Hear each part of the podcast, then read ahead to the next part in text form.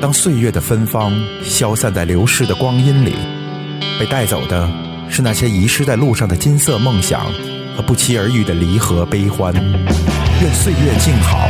愿年华无伤，愿时光能缓，愿故人不散。人间指南，相信人间依旧值得。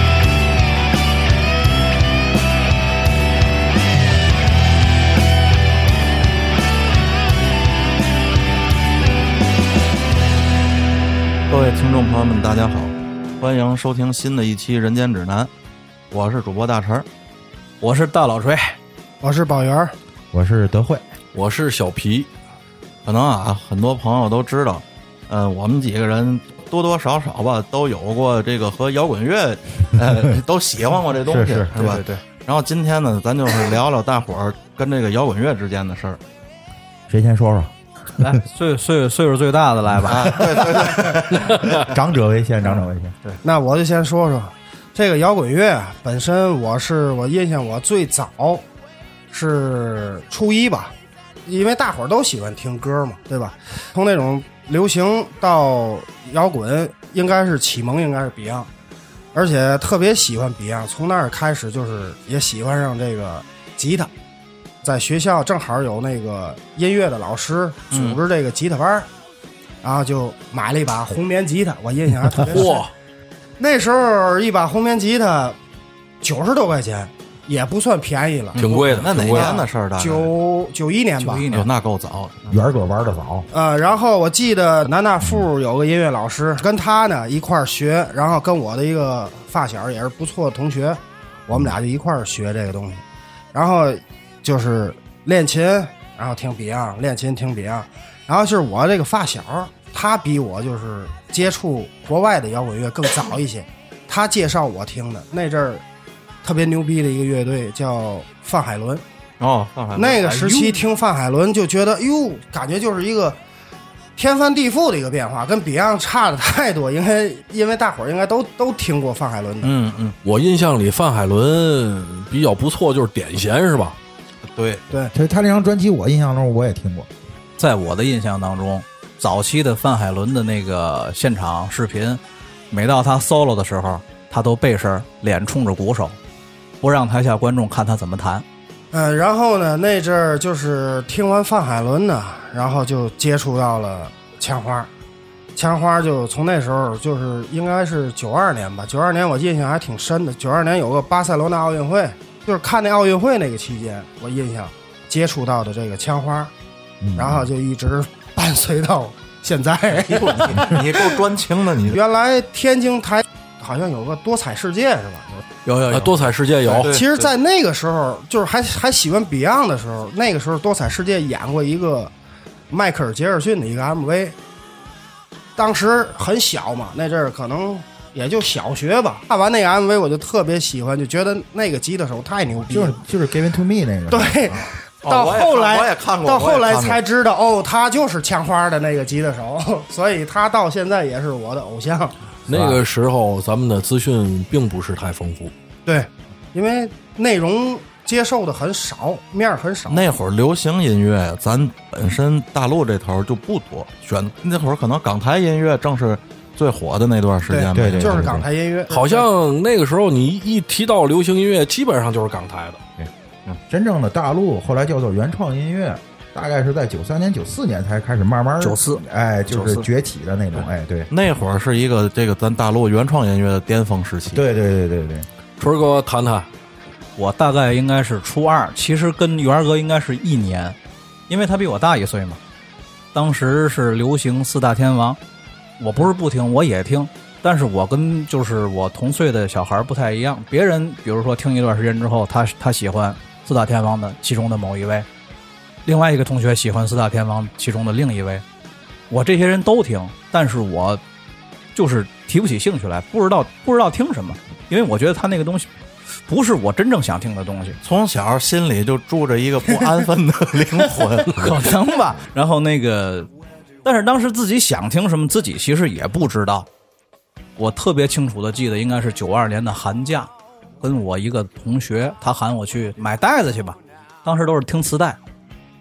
到那儿之后，我就看那些个当时店里正热销的磁带，特别百无聊赖，在店里乱转，然后就突然看见一个角落里放着一张黑色的磁带，上面两杆红旗，然后四四张大白脸，那红旗上啊写着唐朝。唐 朝这是听到这儿，大伙儿应该都知道这是什么乐队。然后我就主要是对那个封面特别感兴趣，感觉很酷，就是我感觉我很觉酷我就只是觉得它很酷。是是是，然后我就问老板，我说老板这这是什么呀？老板说那袋子打来就没怎么卖过，你要要的话七块五拿走吧。 当时袋子九块八一盘儿，两个价儿我记得啊，就是正版的九块八，盗版的十块钱三盘儿。然后当时我就想，我说我买别的袋子无非也就是回家听两遍扔一边儿，也不听了，买这个无非也就这样，它还便宜两块钱，然后我就买了。结果买了以后回去一听，就是你要的， 这个是我要的东西。而且当时唐朝那个上面的那个，他那个文案，深深的就是打动了我。我现在给大家念一念一下那个文案啊。嗯，如果你听见了一种中国人的自信，那是因为他们做到了原来你以为只有西方人才能做到的事，那是因为你同样也对中国人有同样的渴望。谢谢你对唐朝乐队以及中国新音乐的支持，我们相信，当你在听这张新专辑的同时，你也参与了一个新时代的开始。对够这够够对对这对现在听着也对对对挺澎湃的，我对，觉得一点儿都不 low，现在听着也不 low。 我现在身上还在，我念完这段话的 时候，我身上起起鸡皮疙瘩。嗯真是真是是是是，你把凡服要不穿上，然后当时我看我听了这张专辑之后，然后看了这段文案，然后我觉得我听音乐突然有了一种责任感。然后我接触到的第一个外国乐队是灰姑娘 （Cinderella），啊，哦，知道这知道个知知道道这。个，对，然后就从那儿就开始了，什么八里台去淘袋子呀，嗯，各种的。当时我上初中的时候，我感觉就是说，听这种东西的人好像是有雷达的，你能在生活中不经意的发现你身边还在听这些东西的人，然后彼此之间就突然觉得找到了，怎么说呢，就特别亲近。俩人一见面一打脸就确认过眼神，这个 真是这意呃春春儿哥说这个话，就是咱们在座的几位，除了元儿哥跟德惠他们是同学以外，你说咱们几个人认识哪个不是因为这个，对，是吧？我跟小皮就属于确认过眼神那种，对对吧？你喜欢一个东西，你你对它这个文化，你只要崇尚，你就自己就往它那上头偏，你甭管是你的造型对啊，对甚至是着你装的啊做派嗯，而对这个东西在当时是很前卫、很先锋的一个东西。很小众，啊哎，很对小众。你在马路上隔着俩路口有一个接个，没错你就没错知道他跟你是一模儿的。对没错没错。那会儿同类并不好找，实际上大家还对是对听对一些那个流行的东西比较多。然后就是在我的这个十几岁吧，十五六岁那个年代，就是摇滚乐给了我很多，可以说是自我优越感吧。我觉得我跟别人不一样。嗯，这个我有同感，这我有个同感好像那个时候喜欢摇滚乐孩子应该都有这都有这种感觉。对，都会有，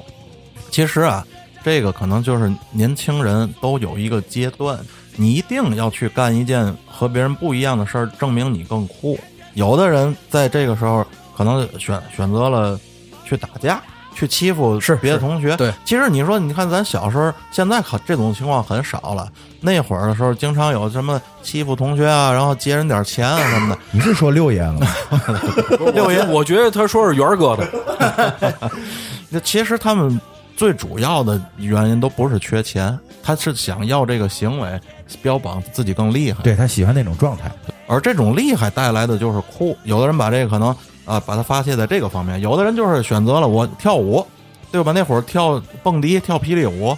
部分人就把这个放在了音乐上。是 我怎么接触的这个东西呢？中学开运动会，就也是咱主播那穆博士和我是同学嘛，嗯嗯嗯，他带着一随身听，我没有，那会儿我没有。然后他他运动会，我们在看台上看运动会，他就听。我呢就说你把你那给我听听，我其实不知道它里头什么歌，我就想就玩玩人家那随身听。我当时听见了一首歌，我说这个歌里头的这个感觉和我以前听的那些流行音乐都不一样，而且我不知道这是不是一种天生的对一个东西的那种敏感啊，嗯嗯，我听到那里的那个伴奏，我就觉得这个太好听了。现在想起来，其实就是电吉他失真的声音，这个、啊这个声音太好听要了。不说你天生是乐手，我们就是可能更多的会注意里边的什么歌唱呢啊？是什么的 Beyond 的《长城》，哦，哦，嗯，那是我听的第一首这样的歌。然后从那儿起，Beyond 伴随了我很长时间作为偶像的存在啊。嗯我就从那儿也是开始去学吉他了，我觉得好像咱们起码所有人好像都是从 Beyond 就是开始的反正这啊八零后啊，哦，你七零后， 对不起，对不起啊。没关系，没关系，没关系。就是七零后、八零后，就是因为 Beyond 乐队而对乐队这个文化开始有启蒙的，占很大一部分比例。对对对对，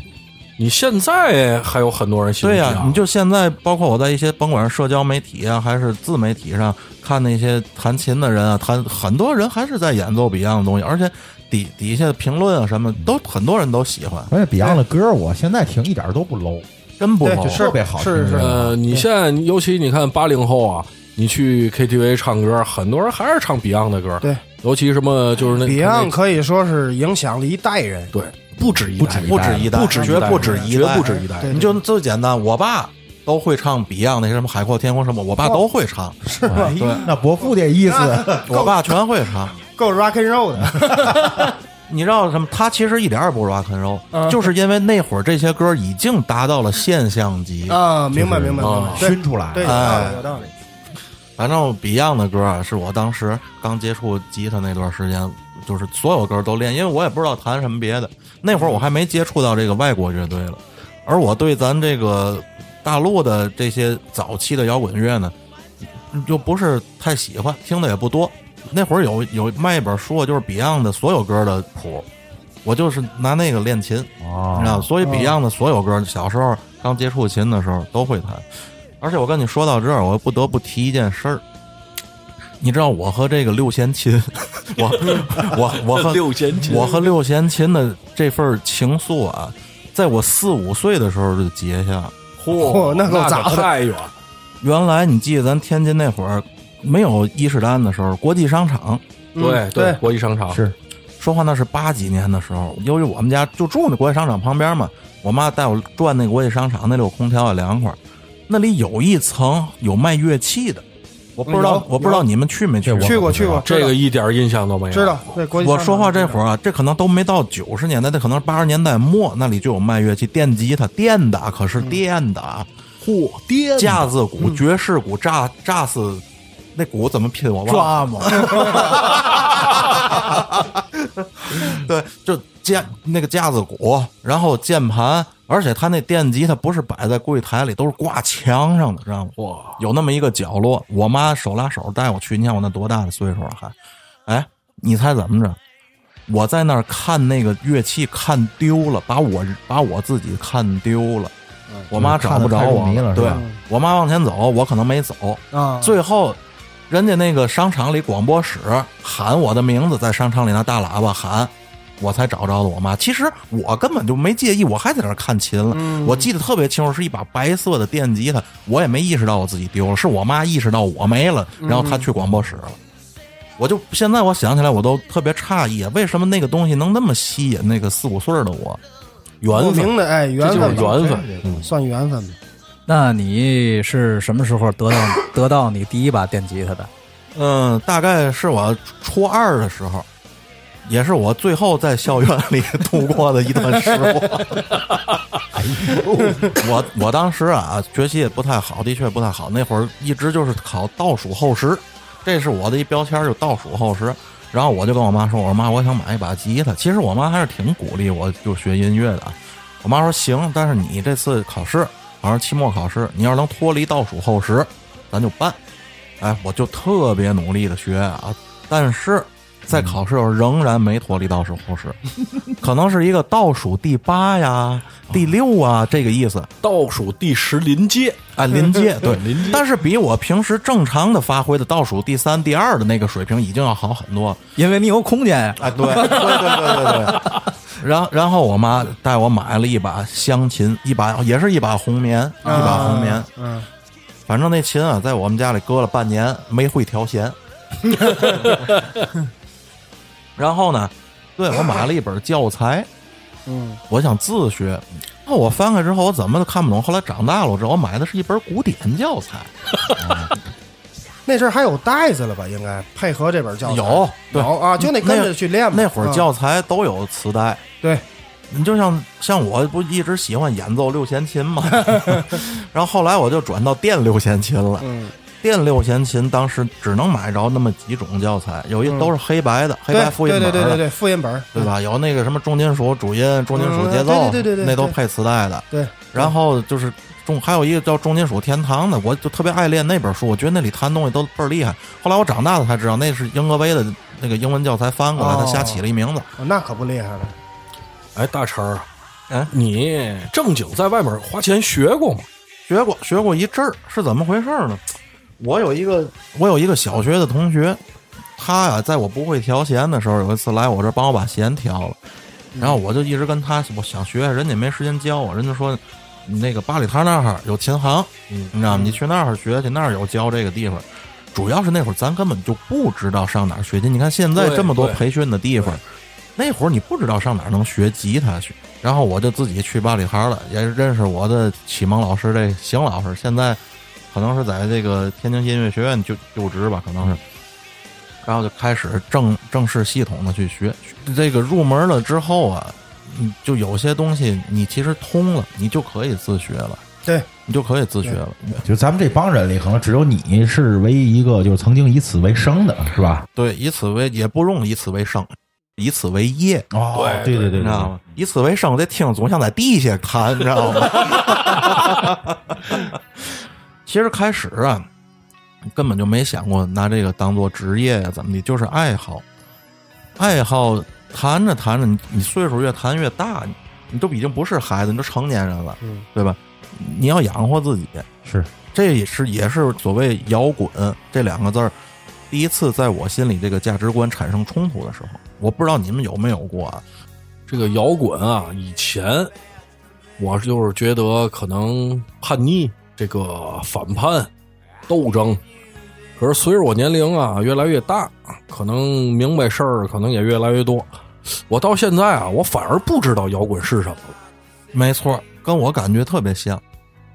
这个那阵儿那个时代，可能对于那个时代年轻人那个岁数，可能这个就是摇滚的一部分。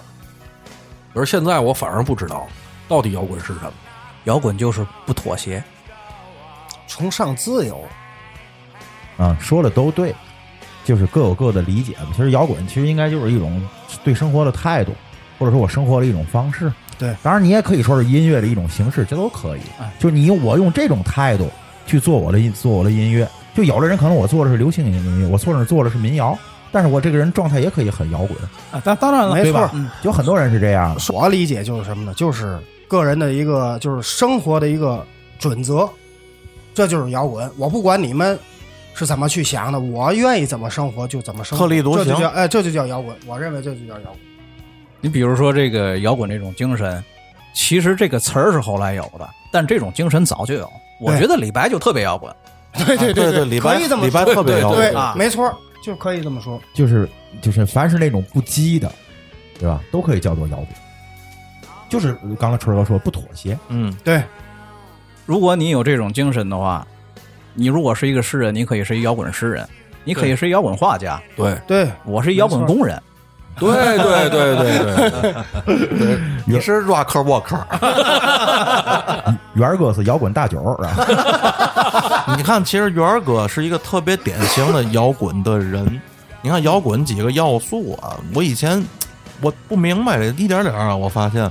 摇滚和这个六弦琴之间 啊没有必然的联系。对，没错对对，我因为我认识太多不会演奏任何乐器，但是人特别摇滚的人，我也一点点意识到，其实我打起儿我就特别不摇滚，我只是喜欢演奏 六弦、电六没错电六没错弦琴而你已。看啊，咱们今天在座的各位，只有元儿哥一个人是没组过乐队的。但是你在我看来，咱们没有一个人比元儿哥摇滚的。这个元儿哥的整个人人，包括他整个生活的状态，真的他是骨子里那种摇滚，不是说我天天我就这吆五喝六的，你知道吗，人家做了正常的工作，嗯，对对啊。但是他骨子里那种东那种东西，真的，我觉得那叫摇滚。你就是拿元儿哥的长发来说啊，元儿哥不这个长发留到现在，我相信这个绝对不是只是从审美的角度，他觉得自己这样好看。元儿元儿哥每一根头发里啊，都有他的精 神， 都有有他的魂，是是是， 是不是这种感觉？元儿哥，就如果要让你把长发剃了，你不你你肯定不愿意，你你不是考虑这个美与丑的问题，你我说觉得白有了些吧东西就像没了你说的，就假如说有一天把长发剃了，那我也是为了摇滚精神而要剃。来鼓鼓掌，哎。谢谢谢谢谢谢大伙儿 摇滚其实就是一种状态，一种价值观，甚至说，对，哎说的对，甚至就是一种哲学。嗯，对，其实我现在啊，回过头去想，我也不摇滚。我曾经认为我特别摇滚，可是现在啊我一想，我特别不摇滚。我们都没那么认为过。哦，那那就我自个儿这么认为呗。呃，以前啊，其实对我有影响的挺多的。你比如说，纯儿哥刚才说的唐朝，对我影对我的影响特别深。嗯、然后呢，还有郑钧，然后当时呢还有魔岩三杰，这个可能在中国的摇滚史上不得不提，嗯对尤其是九四红勘对那场演唱会，对我的影印象非常深，而且影响也非常大。当时呢，天津台还有一个关于 MTV 的这么一个节目，那个里头呢也有当时很多特别好的摇滚乐的 MTV，那个也让我们知道好像了，是有啊也让我们知道摇滚乐。天津孩子应该都记了，那叫 MTV 音乐网，对啊，对对对对当时是对对对对，开始是有有有有有李宗尧李宗尧主持对的，当时那个里面有什么苍蝇乐队啊，什么这个好多老的摇滚乐，陈进哎，摇摇那那会儿对对，陈进，呃，Beyond 当时我也挺喜欢，但是不知道为什么打地起我就不太觉得 Beyond 是摇滚乐，但是我非常喜欢。因为就像像大家听比，我其实我小时候偶像是郑智化，哎，对，其实郑智化虽然说他那个音乐形式不摇滚，但是他的内核对特别摇滚，对呃对对，咱特别摇滚而且咱们没错现在啊，可以反过头来去听听，你看 Beyond 还有郑智化，其实他们的主题都非常的大。对充满偏励志了嘛，充满了社会责任感。对，他们啊，这个政治化也好，然后 Beyond 也好，他们是我既有抗争，又是正能量的。对这个对这一点在，咱往大里说，对青少年的这个引导方向上，我都觉得他们这点做的特别好，特别好，因为没你错作为一个明星啊，尤其是这种，呃，被容易被这些叛逆的人喜欢的明星，这个责任感其实应该有一些。是为什么我提到这一点呢？你看我小时候刚不上学的时候，嗯，那会儿你为了标榜自己酷，你得想，就小男孩儿嘛，你都得想办法怎么标榜自己酷。咱长得又不好看，然后又没有什么才艺，你怎么酷呢？你就得就靠打别人显得自己 酷。然后我在这条路上走的还挺愉快的。我要不是后来因为喜欢上 Beyond 这个，那我不知道这条路最后我是是否能愉快的走下去。你被舔是人头了 啊，！不可能，不可能，只会被只会被两个地方可去，你知道？ 所以我觉得就是这个 Beyond，其实在我的人生路上，对我这个价值观啊，都起到一个决定性的作用。当我喜欢上音乐之后，和一些可能会把我带向另一个方向的朋友就断道了，等于。明白明白明白明白明白。我认识的被摇滚乐拯救了流氓好多，我不是流氓，我说我是流氓了， 那你也是坏孩子，哎，算是吧，就是坏弟弟，坏弟臭 弟弟。然后因为我一喜欢上音乐了，我就想去弹弹。我我不得不重复，我比较喜欢演奏六弦琴 嘛，对吧？那个需要你大量的时间放在里面的，你没有时间再去和别人去干那些什么马路边抽根烟啊，今天和他打架，明天和他打架的事儿，你没有时间去做那些事儿，你得在家里练琴，你的兴趣点就完全被转移了。而我就是在那段时间里也结识了一个我的朋友，那是可能说在这个呃摇滚乐这条路上，甚至是整个音乐这条路上，我的一个第一个启蒙的呃身边的朋友。真正的摇滚乐，我接触到第一个就是涅槃。我相信大家应该也都听过涅槃乐队，嗯，是是，就是我那个朋友，他就特别喜欢涅槃，然后他说：“哎，你你我给你听听这个。”哎，我第一次听见那样的东西，当时是我我说世界上还有这样的音乐吗，我就跟他俩人开始玩。那会儿我也没有乐队，就俩人，他也会弹吉他，而且且比我弹的好。我就住他们家，这一住啊，住人家里住了一年多，小两年，嚯，俩人一块儿练琴。嗯然后他的父母也挺支持的，因为他的父亲在早年间是那种嗯老一伐的乐手，他父亲是一个那个萨克斯演奏者，明白明白。小号儿萨克斯的演奏者哦，所以也挺支持他的。我们俩在一块儿就互相弹琴啊什么的。然后我也其实我也是从他身上第一次知道了这个所谓摇滚这种状态。他每天那状态就巨摇滚，留长头发，然后每天喝的就是基本上这一天都是在酒醉的状态， 说胡话。元儿哥现在也这样，二哥现在好多了，现在好多了。这一天都都是那说胡话状态，然后每天啊都沉浸在创作中。嗯嗯我当时就特别羡慕这种状态，我不是我特别恨自己，我怎么那么理性呢？我， 你知道，我我就觉得我我太不摇滚了，那是我第一次意识到，哦，原来摇滚应该是这样，不是你六弦琴演奏的有多么 好，而摇滚是要那样，那是第一次我的这个价值观上有所变化的时候。嗯然后后来接触接触吧，这两年过来了，我发现他的这个摇滚啊，变成了一个拖他后腿的一个累赘。就是两年过来了，我能谈的东西他都谈不了了，这就引发了我好多的这个迷迷思。嗯嗯那我我究竟是该像他一样摇滚，还是应该去练六弦琴？ 这这让我特别的迷思，我不知道你们怎么想。嗯，就是你们其实到最后来就追求的东西已经不一样了。就像他，像你说你那朋友，他，咱咱不去评价人这样做对不对啊，就是他可能更多的追求的是那种状态，就我想要那个状态。至于那个状态跟音乐有没有关系，其实已经不重要了。而你 用你的话说，你是一个六弦琴演奏的爱好者，哎，对对对就是你其实你发展到最后，比如说，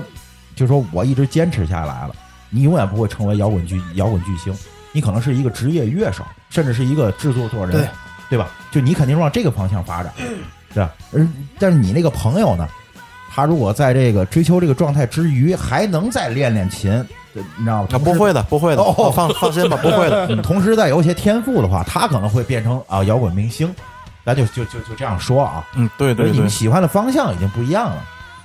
呃，大神应该他喜欢的只是这种这种音乐的形式本身，他对这种音乐的内核其实并不太感兴趣其实我更喜欢的是演奏乐器，啊。对，还是六弦琴，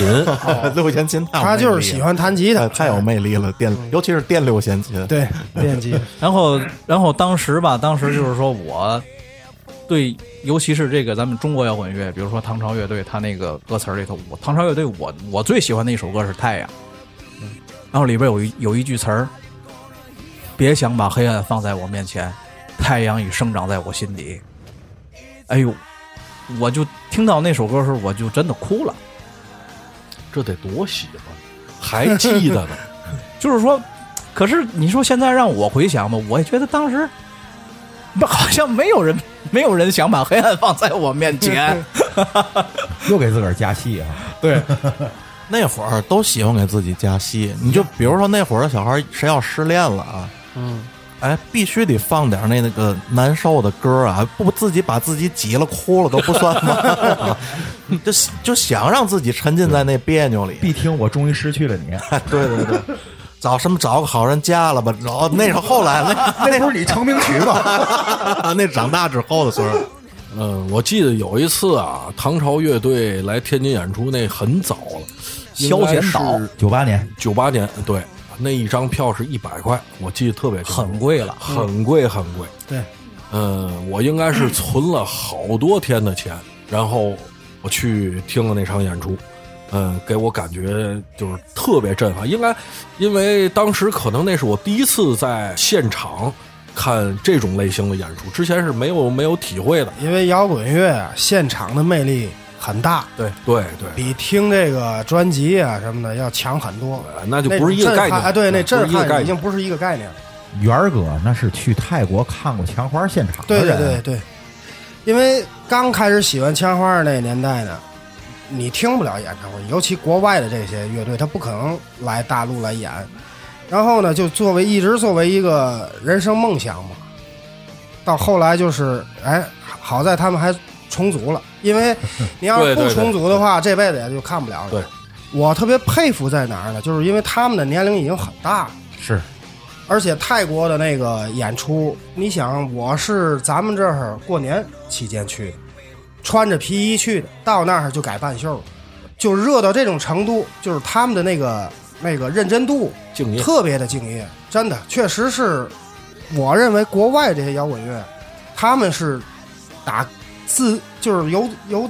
里到外的那种元自哥我激动的了嗯那种表元示，哥激动了，其中激动就是说激动就是说白了，就是一点假的都没有。嗯，而且你能把你底下的人给你带入进去，就是元儿哥对于这个泰国之行，看到了这么多年一直喜欢的这个偶枪花像乐队，对对对，嗯，还是很满意的，很满意，很满意。不去一趟，虽然很累啊，虽然很累，嗯那是一定的。那也不虚此行啊，挺难得的。你想这是不是？对，呃，就是我相信德惠小皮肯定还记得咱们二二十几岁的时候去北京看 MIDI 的时候，哎记得记得，那个时候真的是，每当我就是走到那个海淀公园、芙蓉里那个那个天桥的时候，听见里边调鼓那个底鼓那个砰砰砰那个声音的时候，他敲一下，我心脏蹦一下，没错他没错敲一下，没我错心脏蹦一下，就是特别激动。然后从一下公交车，那个路上各种全国的全国的怪鸟都看见伸了，头盔长。 然后就觉得我操我我找着组织了，对对对，对对我对，当时就是那个心里就特别激动，特别激动，那个那个心情。可能就是没没有这种经历的人，他不会不会理解这种那那种心情。你看啊，这就是咱们最大的区别。为什么我说我这人特别不摇滚？你看，我就以此为业，都都那么长时间了，十多年，小二十年，我没看过音乐节，就是我对它不向往，你知道，我我觉得我可能去我我第一反应我会觉得我嫌吵，啊，然后第二反应，我觉得我到那儿看不见我想看的东西，我宁可从网上看一些那个大师的视频啊什么明的，白明白，就 OK 了。我从来没向往着在那个环境下在那儿一起狂就欢，可能也是我不懂啊。而那个时候，我们是特别向往的。对，每年 MIDI 音乐节五月份开，你还记得咱们从什么时候就开始筹划吗？过年，对，路线住在哪儿？对春哥每次都找房子，真的对对对那那时候我我是斥候，对，是吧？ 咱就这么说吧。那个时候 MIDI 音乐节办办四天，每天从中午左右开始演，演到晚上九点。对，四天可能几个舞台加一块儿，上百支乐队，上百支乐队，而我爱听的乐队，绝超不过五支，应该是也就也就我、嗯我爱听的乐队也就五六支，差不多。都但差是我特别乐乐于在那儿整整四天，我享受那个生活。不多，呃，最近你们有没有去看过音乐节？当然今年没有啊，就是说从去年以前，你们有没有人？没有了，没有没有了。呃，前年吧，大概我去去过一次音乐节，不提哪个了。啊，但是去完以后，我到那儿以后，当年感觉完全没有了。我不知道是现在环境发生了变化，还是我本身发生了变化，或者是说都发生了变化。我觉得这是时代的变化，主流文化的导向的变化。可能就是我自己本身变化也不小，嗯不是，应该是气氛不一样了。说到这个，嗯提到这个音乐有地上地下之分，对吧？嗯觉得跟以前那个音乐节不一样的原因，更多的是在这儿。原来音乐节这个东西啊，好像是专属于地下的一些东西，呃更多吧，更多嗯而而现在是融合性的，对，对吧？现在是融合性的，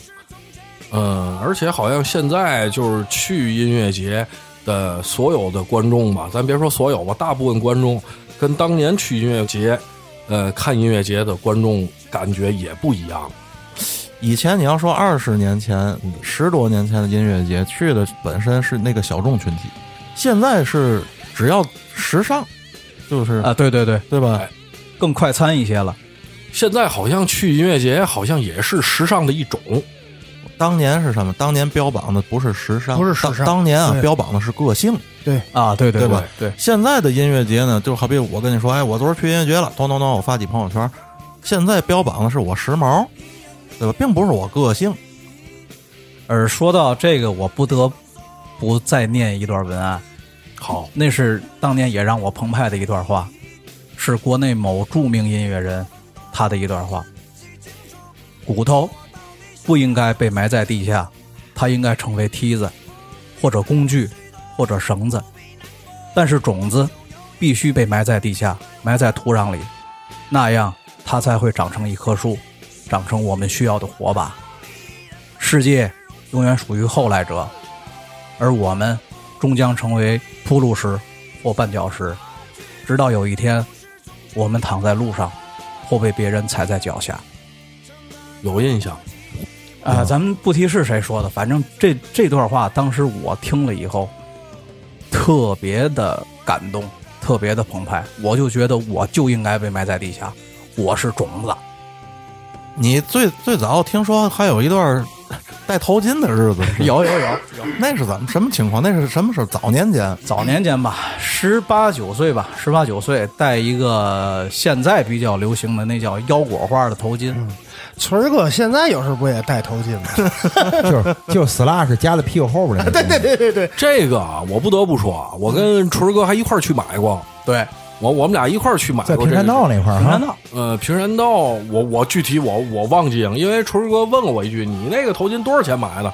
我说：“我好像四十四十。四十”哎，然后锤儿哥告诉我没有这么贵，你跟我 走。哎，好像确实是便宜了很多三，块， 是吧？那那我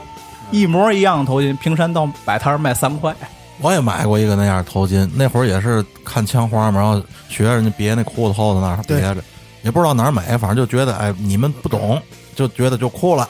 啊，都别过，我也是别过头巾，呃，都都我都也是弄为过，因为 slash 啊，嗯，你们别，我真记不光你真记，是咱俩互相记，啊，对对， 你记得吗？我也往脑袋上记，你给我记，我给你记，因为自个儿好像有时候记不好，而且锤儿哥记得特别好。专门研究过，我在春儿哥他们学校门口不是开一网吧嘛，然后跟春儿哥就认识了。那会儿元儿哥也上我这儿来过，嗯，就咱们对一块儿去过是吧去过元儿哥那会儿在我眼里是大神，去过， 大神，我会半段《爱的罗曼斯》的 时候，元儿哥已经能成能弹整段的《加州旅》了。这个，你像让我要说我喜欢音乐的经历，真不得不提元儿哥 一句，而且算我一个比较启蒙的一个人。那最早也是听 Beyond 啊，尤其我说我对，喜欢郑智化， Beyond，对，然后也是通过忘了是谁带我去的，认识元儿哥。后来咱们认识之后，给我听了那个就是看吧录像带那个，然后看的这个东京演唱会枪花的，啊，对对对，哎，九我二才年的我演唱那会是那是我真正接触到摇滚乐，因为我之前没太听过中国的摇这个摇滚乐所谓，嗯然后基本上就是听 Beyond 啊，听郑智化比较多，四大天王嗯 啊这都听过。后来我就是就一直就是半段爱的罗曼 斯， 在那段时间认识了春哥，嗯然后慢慢开始就是喜欢国内的一些乐队。那会儿听个黑豹，啊，黑豹黑也是豹，对，听听过黑豹，然后我个人一直是对中国一个老乐队叫天堂这个乐队是非常喜欢的，就对雷刚老老师这声音就是非常钟爱的。我自己个人慢慢的就是也是通过一些关系，就是认识了一些天津所谓音乐圈的一些朋友，那会儿也是接触了更多的这个所谓这个摇滚乐的东这个东西吧，就慢慢形成了我自己的一种就是对摇滚乐的喜爱吧。那会儿就是接触到了国外的一个乐队叫曼森，这是啊就是贯穿始终到今天我一直喜欢的一个东西。那跨度挺大的，那会儿就是慢慢的开始喜欢一些个重一点儿的东西，然后偏工业风了，偏电子风的一些东一些东西了。然后到了大概我十八九岁的时候吧，也是有那么个机会，我就去了北去了北京了。啊、那是当时跟天津的几个朋友一起吧，嗯啊，当时最终留下了有两个人，也是跟我天津的一个朋友。那会儿由于风格和人员的限制，其实就不是奔着这个混地下圈啊、演出什么，不是奔着这去的。当时去也是去那种就是全国各地都会聚集的那地儿，那地儿叫东北旺，哦啊，然后还有树村，然后嗯，在在海淀的那一带，嗯，就在那体验嘛，也是一种体验。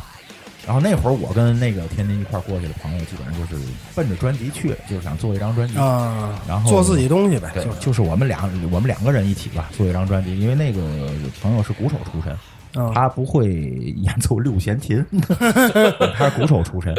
然后基本上就是就是乐器部分是我负责，然后他在电脑里就是做鼓点儿啊，嗯包括一些一些电子乐的编程啊什么的，嗯就他负责这个，然后他写歌词，他来唱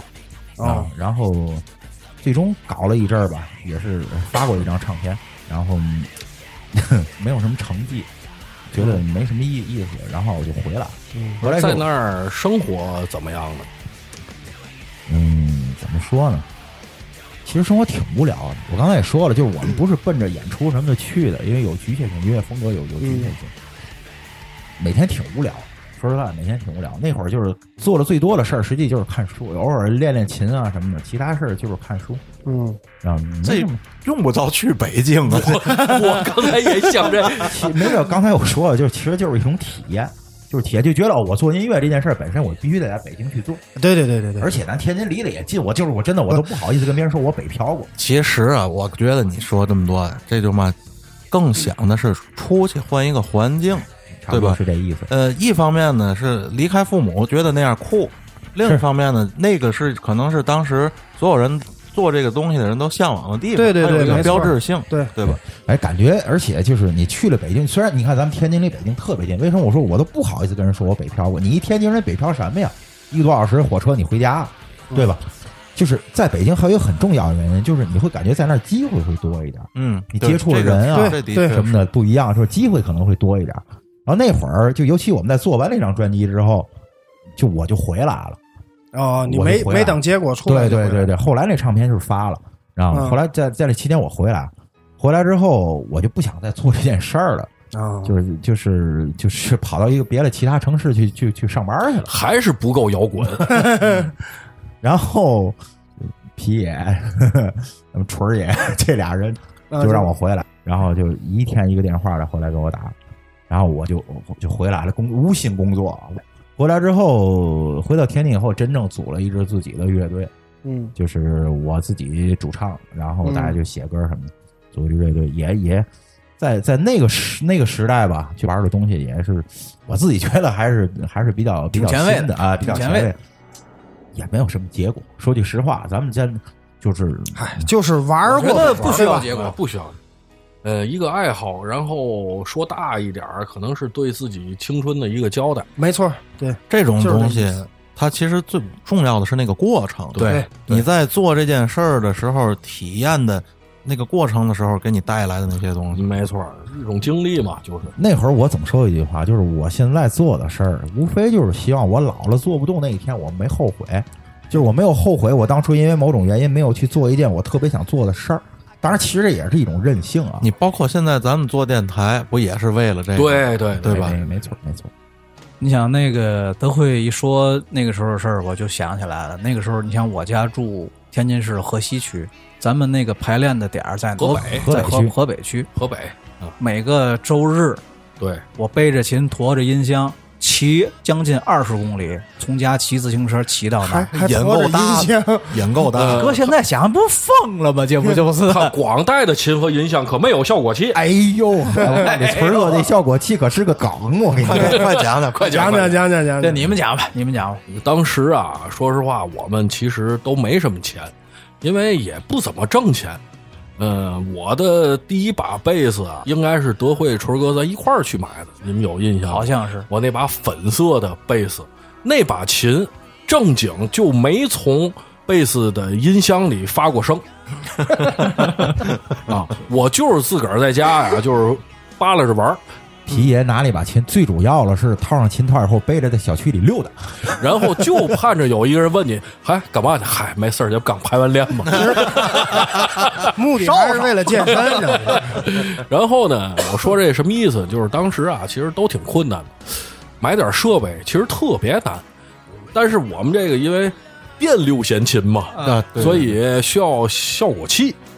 嗯，因为你要改变音色什么的，然后呢，就得让春儿哥买效果器啊。嗯，其实现在讲，就是春儿哥当时没有钱买这个效果器，但是呢，他又不好意思说，所以就是这个礼拜一个理由， 下个礼一个理一个礼拜一一个理由，反正啊，就是总得拿不来。其实我们也知道他是没买，对吧？但是呢，这里也有开玩笑成分。然后有一次，最后那一次，呃，他来之前，我跟德惠我们俩还 还开玩笑呢，对对对，就是春儿哥啊，哎今天就不如说一个一劳永逸的办法。对我当时说，我说春哥就说。哎呦，我来是坐公共汽车，我落车上了，哎，一劳永逸呢。这就再再也不会有人问了。结果春儿哥一会儿风尘仆仆的就进来了，然后我们就微笑着问他效果器呢，然后春儿哥说了一个我们永远想不到的理由，嗨，别提了，别说你买效果器，我今儿都差点没出来。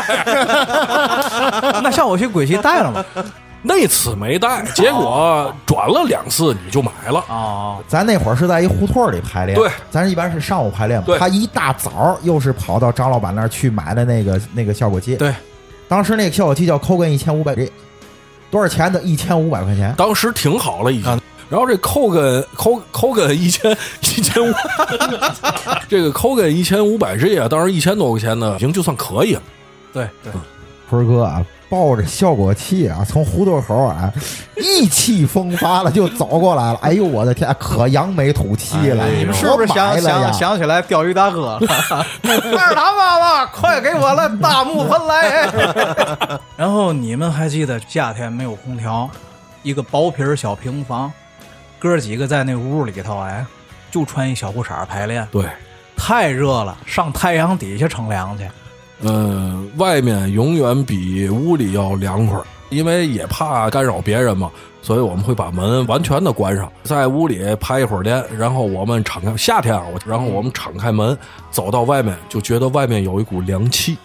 对，那屋里就是桑拿房，嗯，其实你现在想啊，为什么那会儿这样还能坚持？现在让你这样，你肯定不，你肯定不去了啊，受不。了，肯定受不了，就是因为那会儿你觉得这样也酷，一个核心就是这酷，就然后特别你觉得你酷此的一时件此刻事儿做的这事儿特别酷。你们有长期在排练房住的经历吗？我在北京时就住排练房我，我没有，我没有你看我以前就是和我那个我说原来住人家里那朋友，后来可能是吃人家粮食吃的，家长不乐意 了，然后我们就出来租房子住了。我在外面跟他住了得有两年多吧，住的时候就是这种条件啊，比你们刚才说的这个还要更差。你看你们刚才说是夏天，我给你讲我这冬天怎么过，是一个老的楼房里，然后我我们没有能坐着的地方，没有任何家具。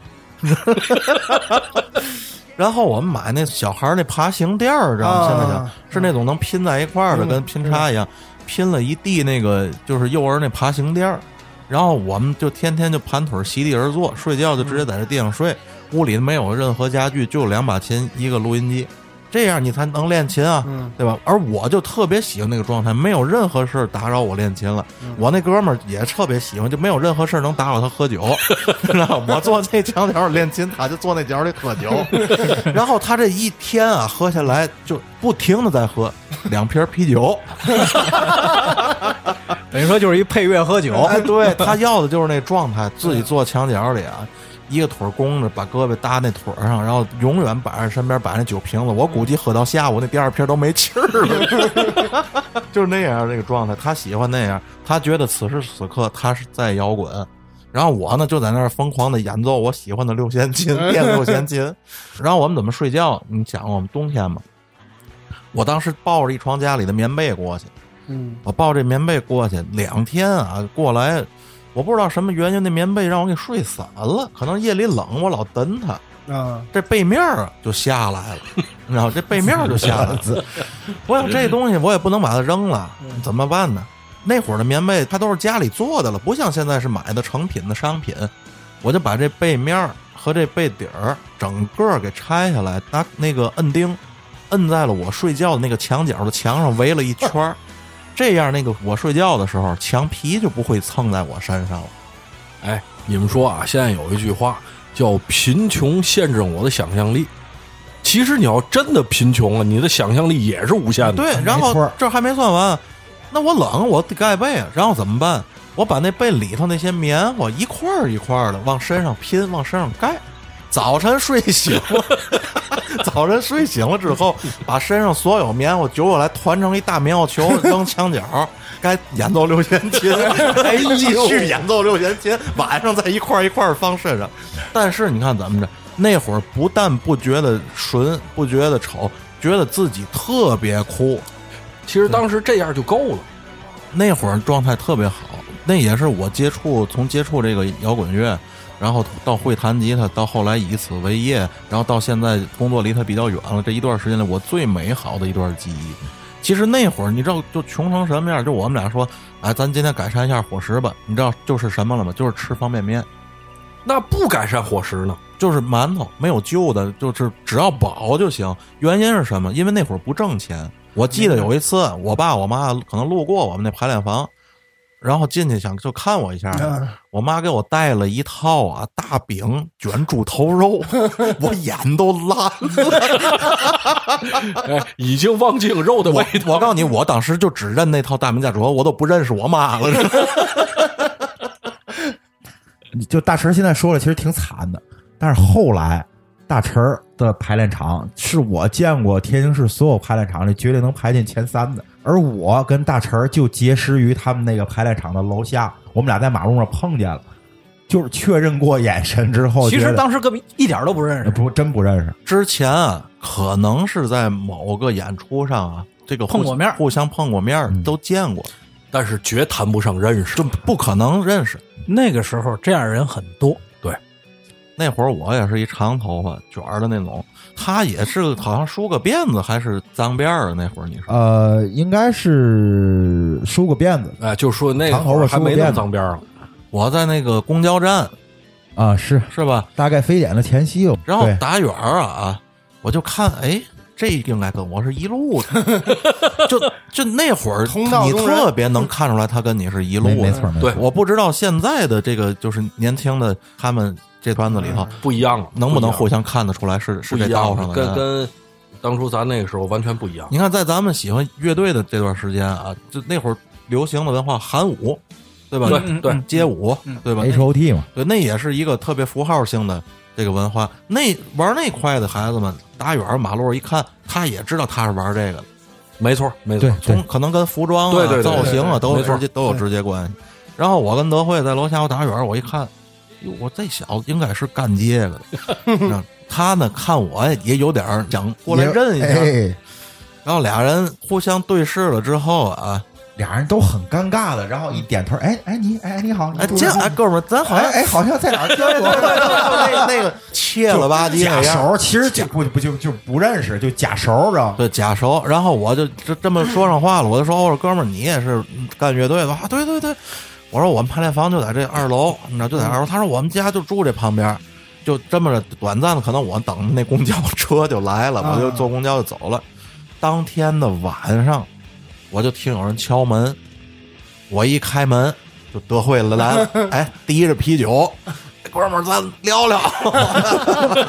因为这个其实大家就是各位听众可能不太了解我脾气，就是我一通常是不会做这样的事儿的，我是顶着特别大的尴尬去做这事儿，因为太想找一个这样的朋友，离得家近嘛，就是太渴望，太渴找望到这么样一个对对组织吧，对就是对那会儿这和这个现在这互联网那会儿不发达有关系对，因为你现在可以发微信，你可以视频，对对吧？你可以好多事儿，你现在现在都没人打电话了。而我跟德惠刚才说这事儿那时间还打不起电话了，没错儿，没错，你每天要计算，嗯，我这个月我多少钱电话费能打多少分钟，今天打上几分钟，啊，是那那会儿还挺贵的，对我记得六毛、呃六毛一分钟，六毛两毛，呃闲时忙时，我还实行过一阵儿电话卡儿，嗯应该是更便宜一点儿哎，IC 啊卡， ，IC 卡儿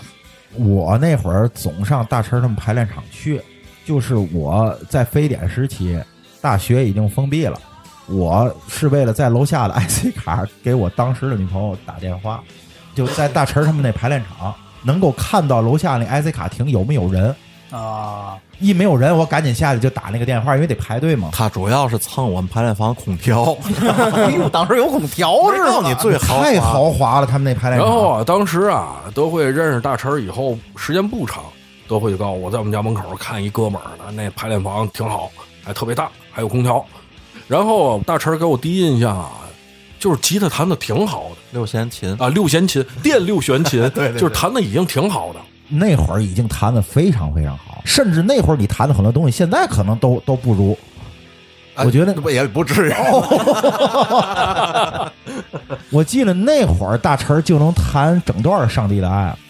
啊差不多零三年对这个前后，哎，这一般人可能不明白，但是在这个这弹吉他圈里应该知道这个曲对对子，这是就挺难的一段曲这子又。爱嘛，就是这样的经历，其实我也有。呃，就是在我家附近一个小平房，那时候夏天，发现一帮孩子就在那个平房外边儿在那儿玩湘琴，经常从那儿路过。然后有一天，我终于忍不住了，我也不过去，我也我也给人那个，就哥几个在这玩儿着呢，然后太那个。哦熟然了，后那哥几个就看我这干嘛的，我说我咱一块儿玩会儿的，就也顶着特别特别大的尴尬，因为当时我已经是一个所谓乐队级的手了。然后当时那帮哥们儿就是特别，就是我弹的一些东西是他们没，他们就觉得哎呦这人，那我在他们当中是大神，你知道吗？就是，哎呦，那这个称呼已经已经很不错了。足以对对对能证明实力啊，的对对对，你自己在家弹琴的和你是玩乐队，这完全不是一回事儿。然后就是当时有时候就跟那个皮爷当时那经历也是一样，有时候我出来排练什么，背着琴，如果我背着琴从人群中路过，听见后边哎，这哥们是玩乐队的，然后心里就那种特特别暗爽，知道吗？ 哎，你没告诉人家，我嗨，没没事儿，我就刚排练回来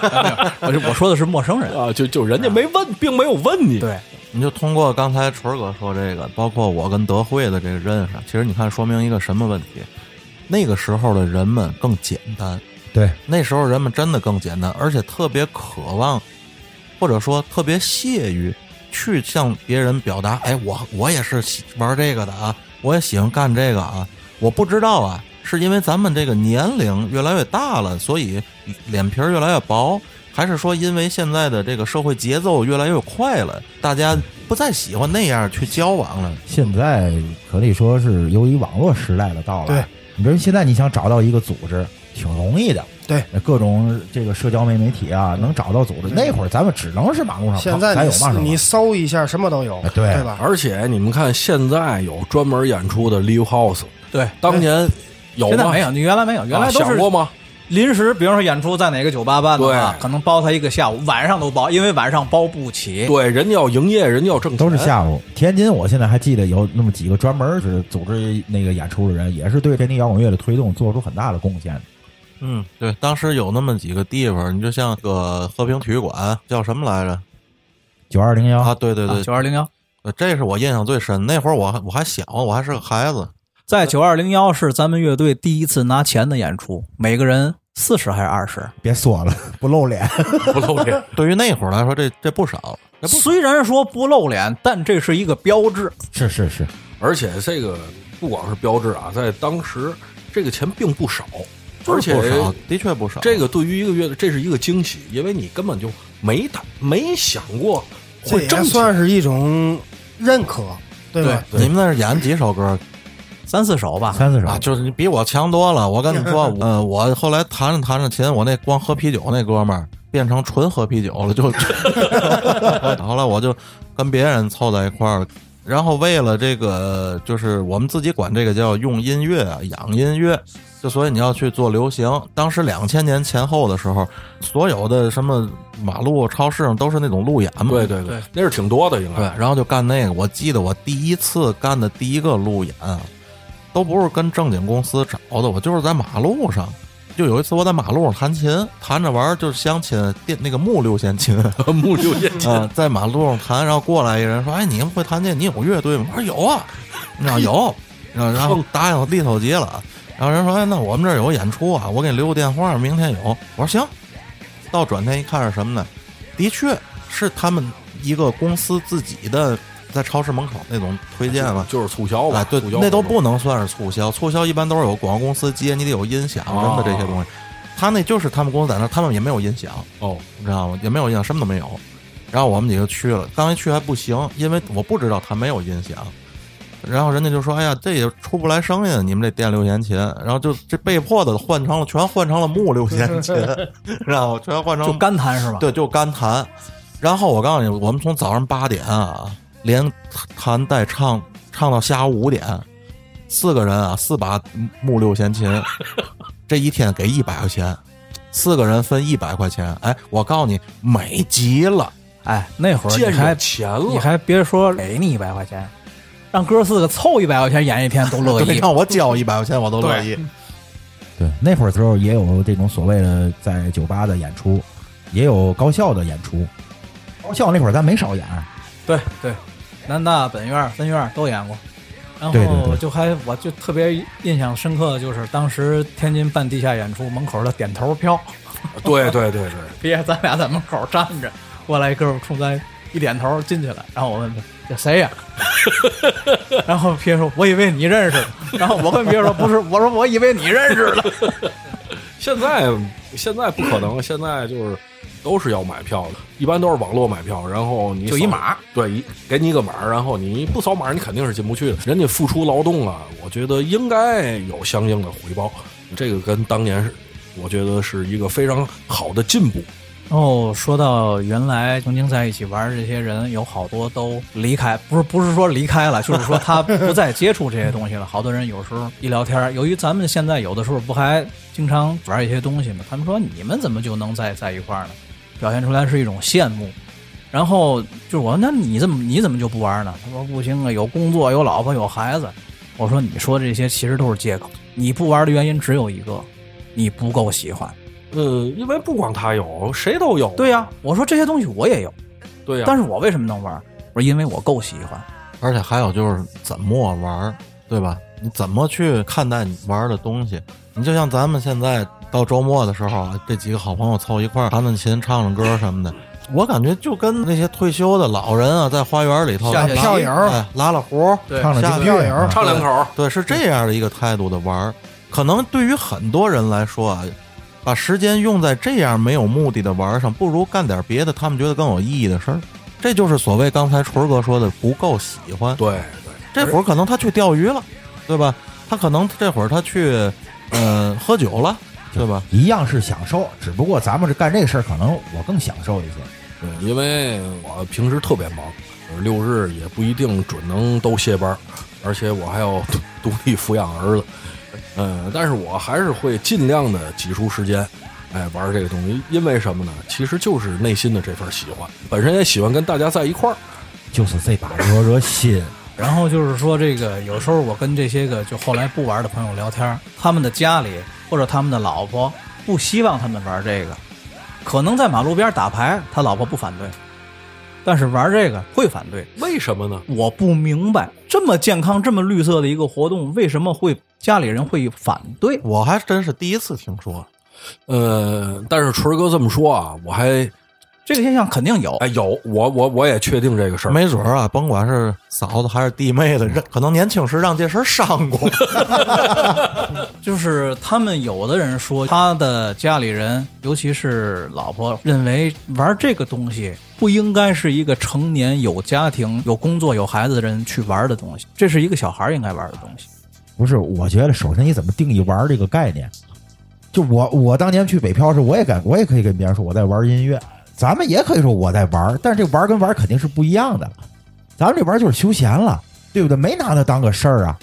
但是有那么一部分人认为，你钓鱼也好，甚至打打小牌也好，周末时间跟朋友聚一块儿喝酒聊天也好，那是成人干的事儿。呃，认为那是个休闲，对，而你们在一块儿已经不干这个行当，然后还在一起玩音乐，感觉有点不务正业，这可能就是三观的问题，就是三观的三问题。观的问 题。我觉得没体会过的人，他永远可能都不会理没解错。没错。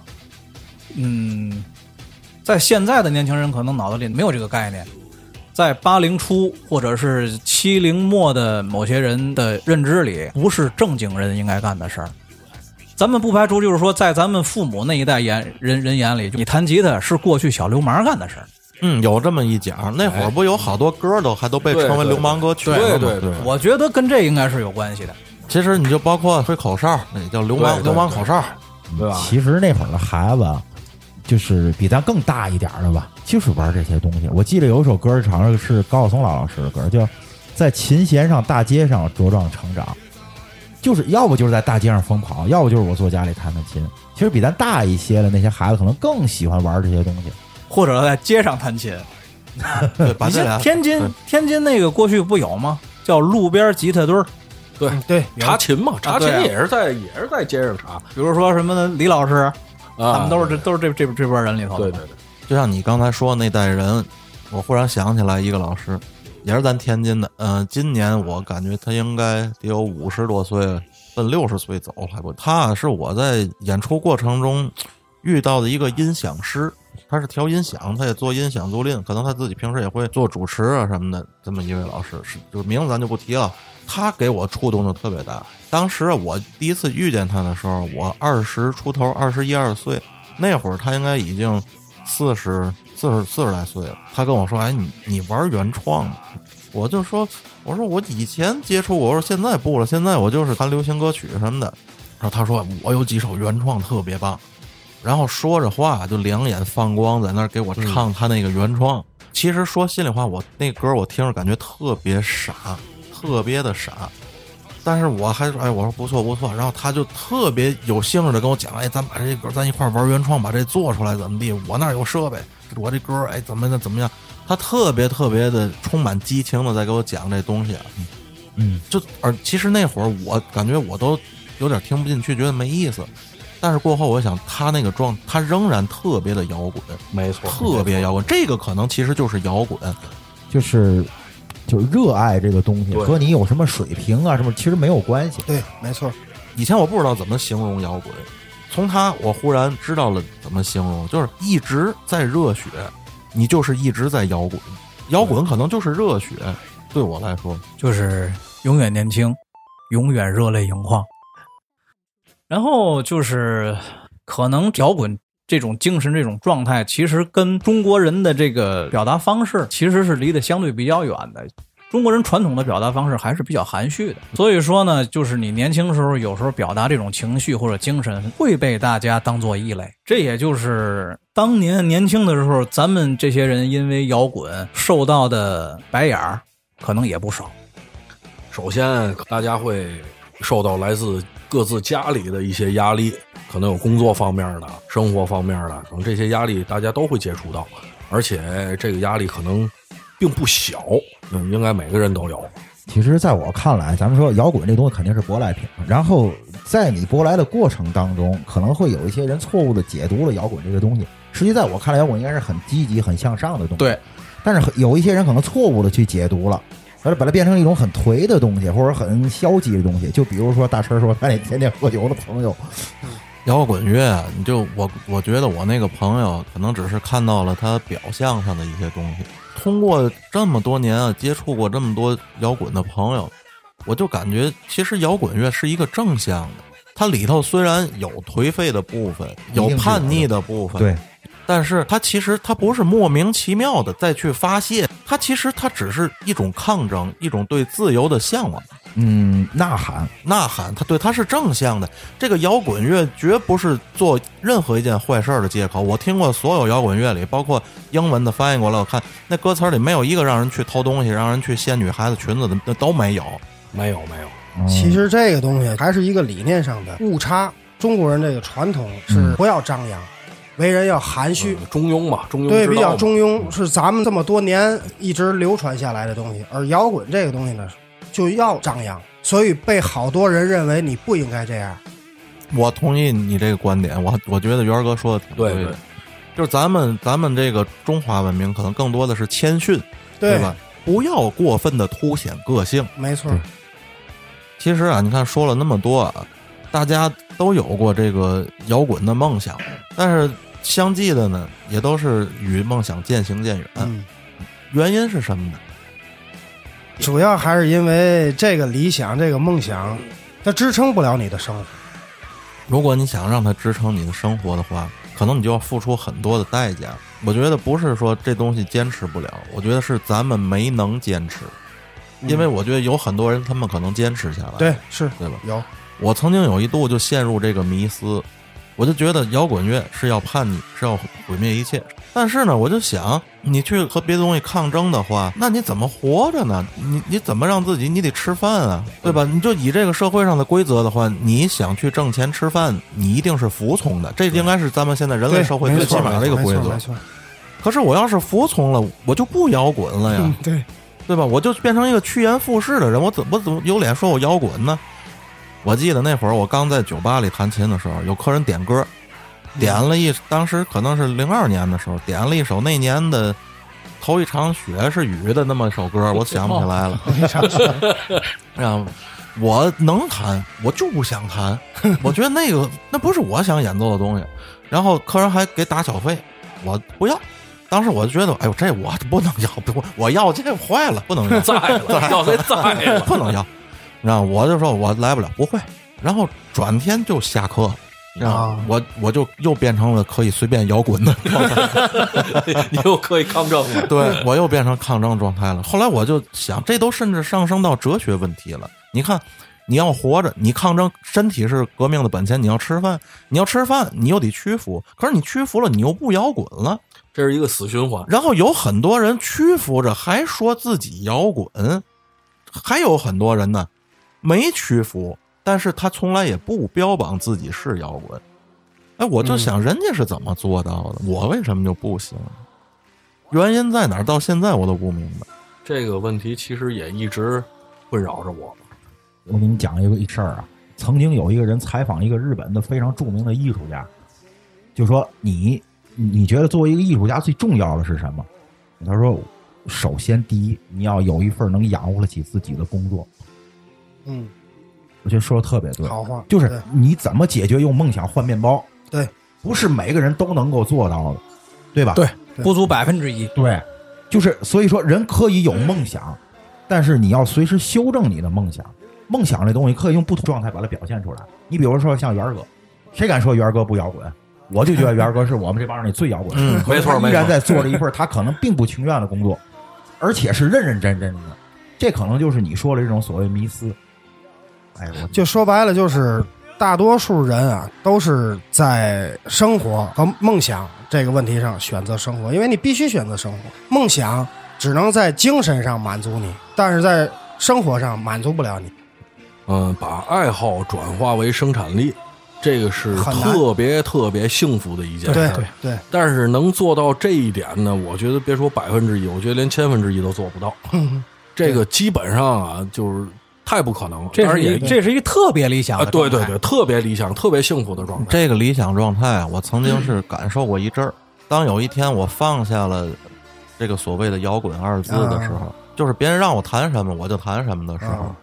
别人只要打小费让我弹嘛我就弹什么，并且觉得很快乐的时候，嗯，从那一天起，哎，我真的就不别扭了。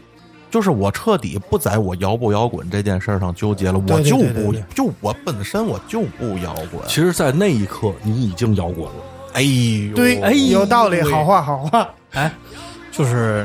我是在自己的这二十年的这个过程当中，学会了给自己装开关，因为就是除了大陈之外，我认识的所谓那种职业乐手，以此为业的吉他手，不是他一个，所有人都有一个问题，就是这些人在他们以此为业的那段时间里，我去我去他们家里找他玩儿，